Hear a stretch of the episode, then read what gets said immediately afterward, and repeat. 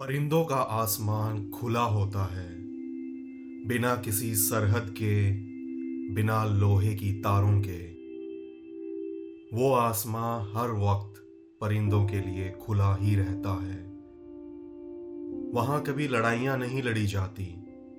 वहाँ कहानियाँ लिखी जाती हैं, परिंदों की उड़ान की कहानियाँ। वहाँ गीत गाए जाते हैं कामयाबी के। ऐसा होता है परिंदों का आसमान। बिना किसी रोक टोक के, ये आसमान सबके लिए एक समान है। ये कोयल के लिए भी है तो चिड़िया के लिए भी। ये आसमान ज़मीन की तरह मज़हब और कौम में नहीं बांटा गया। इंसान से बेहतर है परिंदों का ये आसमान। ना कोई मतलब परस्ती है ना ही कोई रंजिश, ना कोई शिकायत है और ना ही कोई फरेब ज़मीन तो बट गई है मज़हब और कौम में, और सरहदें खींची गई हैं हज़ारों लोगों के खून से।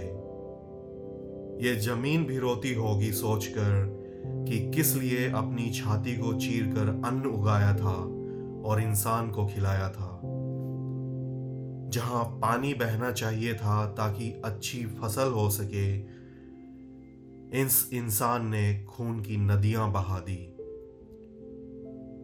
ये पेड़ भी सोचते होंगे, ये पत्थर भी पिघला होगा सोचकर कि सबसे अक्लमंद होने के बावजूद भी इंसान एक दूसरे को मार रहा है।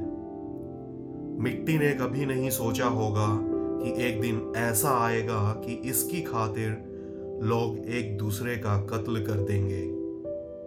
किस जहन्नुम में आ गई है ये इंसानियत? इसलिए परिंदों का आसमां खूबसूरत है।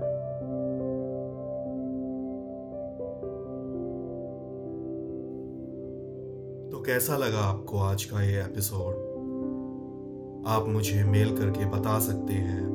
मेरा मेलिंग एड्रेस है Gautam dot Raj write me dot com it's G A U T A M dot R A J at the rate W R I T E M E dot com खुश रहिए, मुस्कुराते रहिए। ज़िंदगी यों ही बीत जाएगी।